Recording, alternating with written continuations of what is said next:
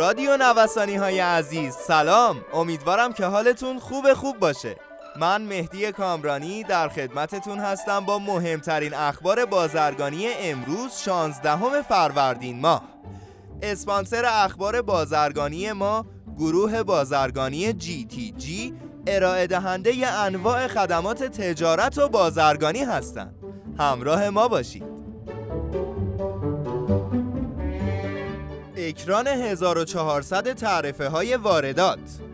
سیاست جدید تجاری در سال 1400 حکایت از ثابت ماندن طبقات و سقف و کف تعرفه های واردات برای پنجمین سال پیاپی دارد. هرچند قرار بود که تعداد طبقات تعرفه واردات سال به سال کاهش یابد اما از سال 96 تا کنون طبقات تعرفه‌ای در 8 طبقه تثبیت شده است. در عین حال حداقل و حد اکثر تعرفه دریافتی برای واردات نیز به ترتیب 5 و 55 درصد است. بسته سیاستی بازگشت ارز صادراتی و تسهیل واردات مواد اولیه مورد نیاز تولید که بر مبنای تأمین ارز مورد نیاز واردات از محل ارز صادراتی تدوین شده در جلسه دیروز ستاد هماهنگی اقتصادی دولت به تصویب رسید. بلا تکلیفی سه ساله ارزی تجار رؤسای اتاقهای بازرگانی، تعاون و اصناف ایران در نامه‌ای به رئیس جمهور تاکید کردند اگر مشکلات حوزه صادرات برطرف نشود عملا اجرای مصوبه جلسه 177 ستاد هماهنگی اقتصادی دولت بلا اثر خواهد ماند. ایران و تاجیکستان بر سر استفاده از منابع دلاری یک بانک تاجیک به منظور واردات کالا توافق کردند. بر این اساس وارد کنندگان می توانند با مراجعه به سازمان توسعه تجارت ایران از جزئیات این توافق اطلاع یافته و با تعامل با بانک ایرانی نسبت به استفاده از منابع دلاری تاجیکستان برای واردات کالا اقدام نمایند.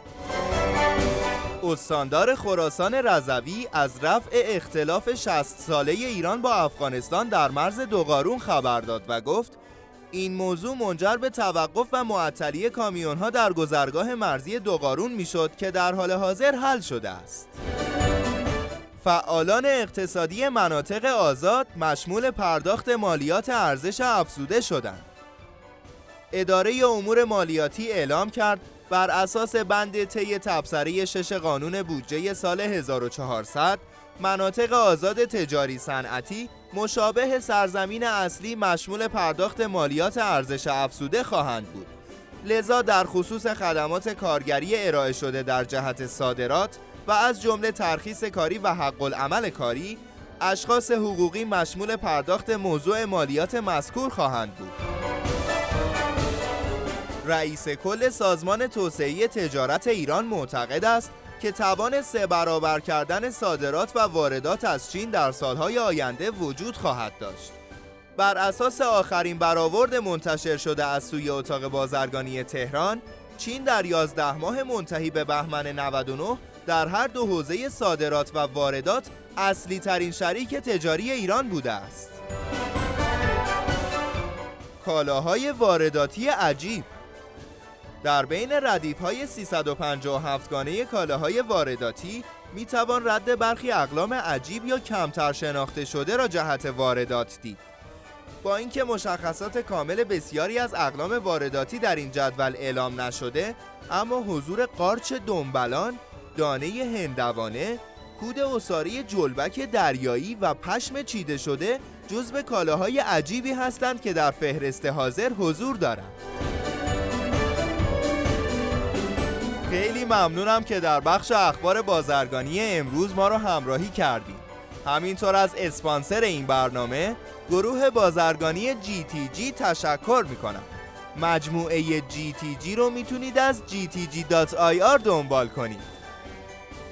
تا اخبار بعدی رادیو نوسان شما رو به خدای بزرگ میسپارم.